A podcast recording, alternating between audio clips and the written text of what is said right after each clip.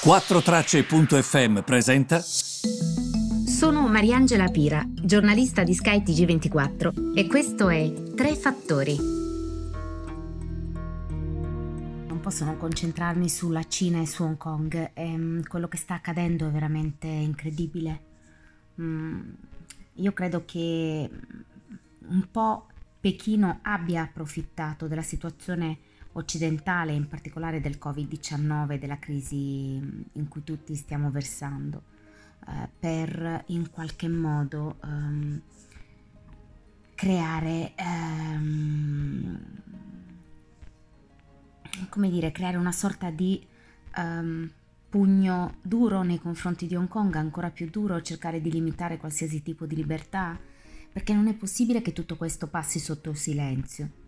Um, come sapete, quattro parlamentari a Hong Kong, lo sto sintetizzando cercando proprio di essere assolutamente il più um, semplice possibile nel ragionamento, sono stati esautorati dal loro compito.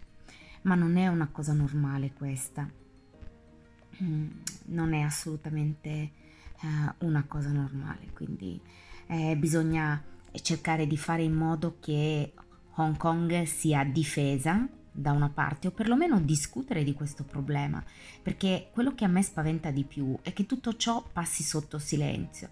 E attenzione, molti di voi mi hanno scritto, eh ma a Taiwan è la stessa cosa, non ci si potrà mai liberare della Cina. Guardate che Taiwan è una cosa diversa. A Taiwan il governo è democraticamente eletto, non si può fare lo stesso paragone ormai con Hong Kong. Capite? Hong Kong è una cosa completamente diversa, è come se qualcuno dall'esterno ti dice ehi, quattro parlamentari hanno appoggiato la causa dell'indipendenza di Hong Kong e quindi in qualche modo verranno esautorati. Capite che non è normale?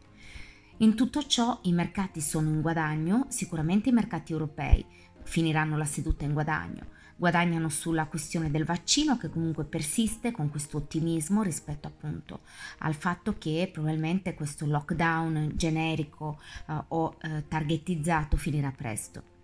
L'SP e il Nasdaq stanno in guadagno, gli investitori comprano i titoli tecnologici eh, che sono um, stati un po' invece trascurati questa settimana a favore proprio di quei titoli che potrebbero riprendersi quando il lockdown sarà finito.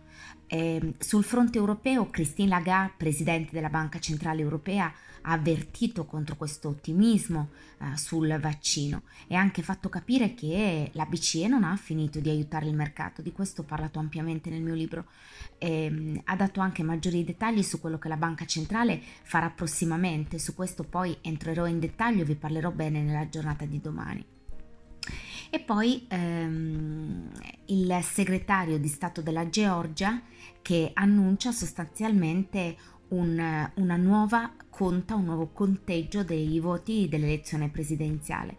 Eh, Biden è in vantaggio anche lì e semplicemente la Georgia condurrà un, un, riconteggio sostanzialmente dei voti che ci sono stati tra Trump e Biden. Questo l'ha detto appunto il segretario di Stato della Georgia, Brad Raffensperger, in una um, conferenza stampa che ha rilasciato. Vale la pena ricordare che Raffensperger è un repubblicano. Eh, per il resto il, mm, l'OPEC ha tagliato le prospettive sulla domanda di petrolio nel 2020, lo ha fatto ancora e questo dopo che i casi di Covid sono in crescita, quindi come dire eh, la domanda la tagliamo ancora perché la ripresa sarà veramente molto lenta l'anno prossimo, eh, questa ripresa non la vediamo sostanzialmente dice, eh, dice questo. Come di consueto vi consiglio sempre dei, eh, degli articoli che secondo me vale la pena leggere. Il primo che vi consiglio è su CNBC, um, ehm, il, lo traduco in italiano, quattro modi in cui il piano sul Covid-19 del presidente eletto Joe Biden potrebbe cambiare le cose. Quindi lo trovate con four, scritto a numero, four ways President-elect Joe Biden's COVID-19 plan could change things trovate su CNBC, basta che andate su Google con questo titolo che vi ho dettato e digitate poi dopo CNBC, molto interessante per voi, quindi assolutamente eh, vi consiglio la lettura. Ma poi soprattutto eh, immaginate anche le ripercussioni sul fronte della politica estera, guardiamo spesso al petrolio come prezzi, ma non pensiamo mai a quello che significa dal punto di vista della geopolitica economica.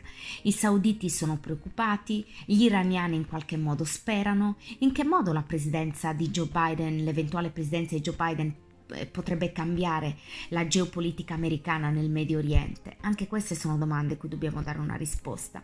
Su questo e sulla Lagarde cercherò di essere più dettagliata ed entrerò in dettaglio nella eh, giornata di domani. Intanto, la Russia un po' si lamenta perché dice noi abbiamo un vaccino contro il Covid che è efficace per il 92%, e ovviamente la battaglia per battere anche le società farmaceutiche occidentali eh, cresce moltissimo, ma nessuno quasi li prende in considerazione i russi, eppure loro dicono che questo vaccino è efficace eh, per il 92%, 90% come sapete è l'efficacia del vaccino di Pfizer e del partner tedesco BioNTech. Ora, eh, questo vaccino russo vi dico solo due notizie di modo che magari possiate anche informarvi anche voi. Si chiama Sputnik V. Eh, questo calcolo è stato eh, basato, questo calcolo che fanno i russi, su casi Covid-19 confermati che corrispondono a 20 persone e, ehm, e sicuramente ha dato comunque buoni risultati, pari al 92% dell'efficacia. E, ehm, questo appunto quanto, quanto, detto. L'annuncio ovviamente è stato dato da questo fondo eh, sovrano che si chiama R come Roma, D come Domodossola, Imola, Firenze è arrivato due giorni dopo che il gigante eh, farmaceutico americano Pfizer e appunto il tedesco BioNTech avevano annunciato questo, questo vaccino mh, utile per il 90%, efficace per il 90%.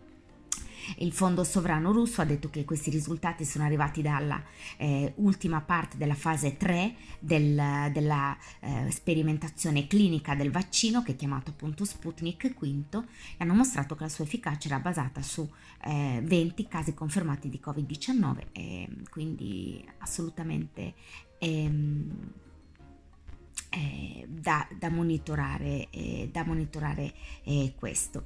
Um, ci sono circa 40.000 volontari che stanno prendendo parte, ho letto in, questo, um, in questa fase 3 eh, della sperimentazione clinica dello Sputnik V. Um, quindi molta attenzione anche alla questione russa, comunque di questo e di altro vi parlerò anche domani. Grazie mille per avermi ascoltata.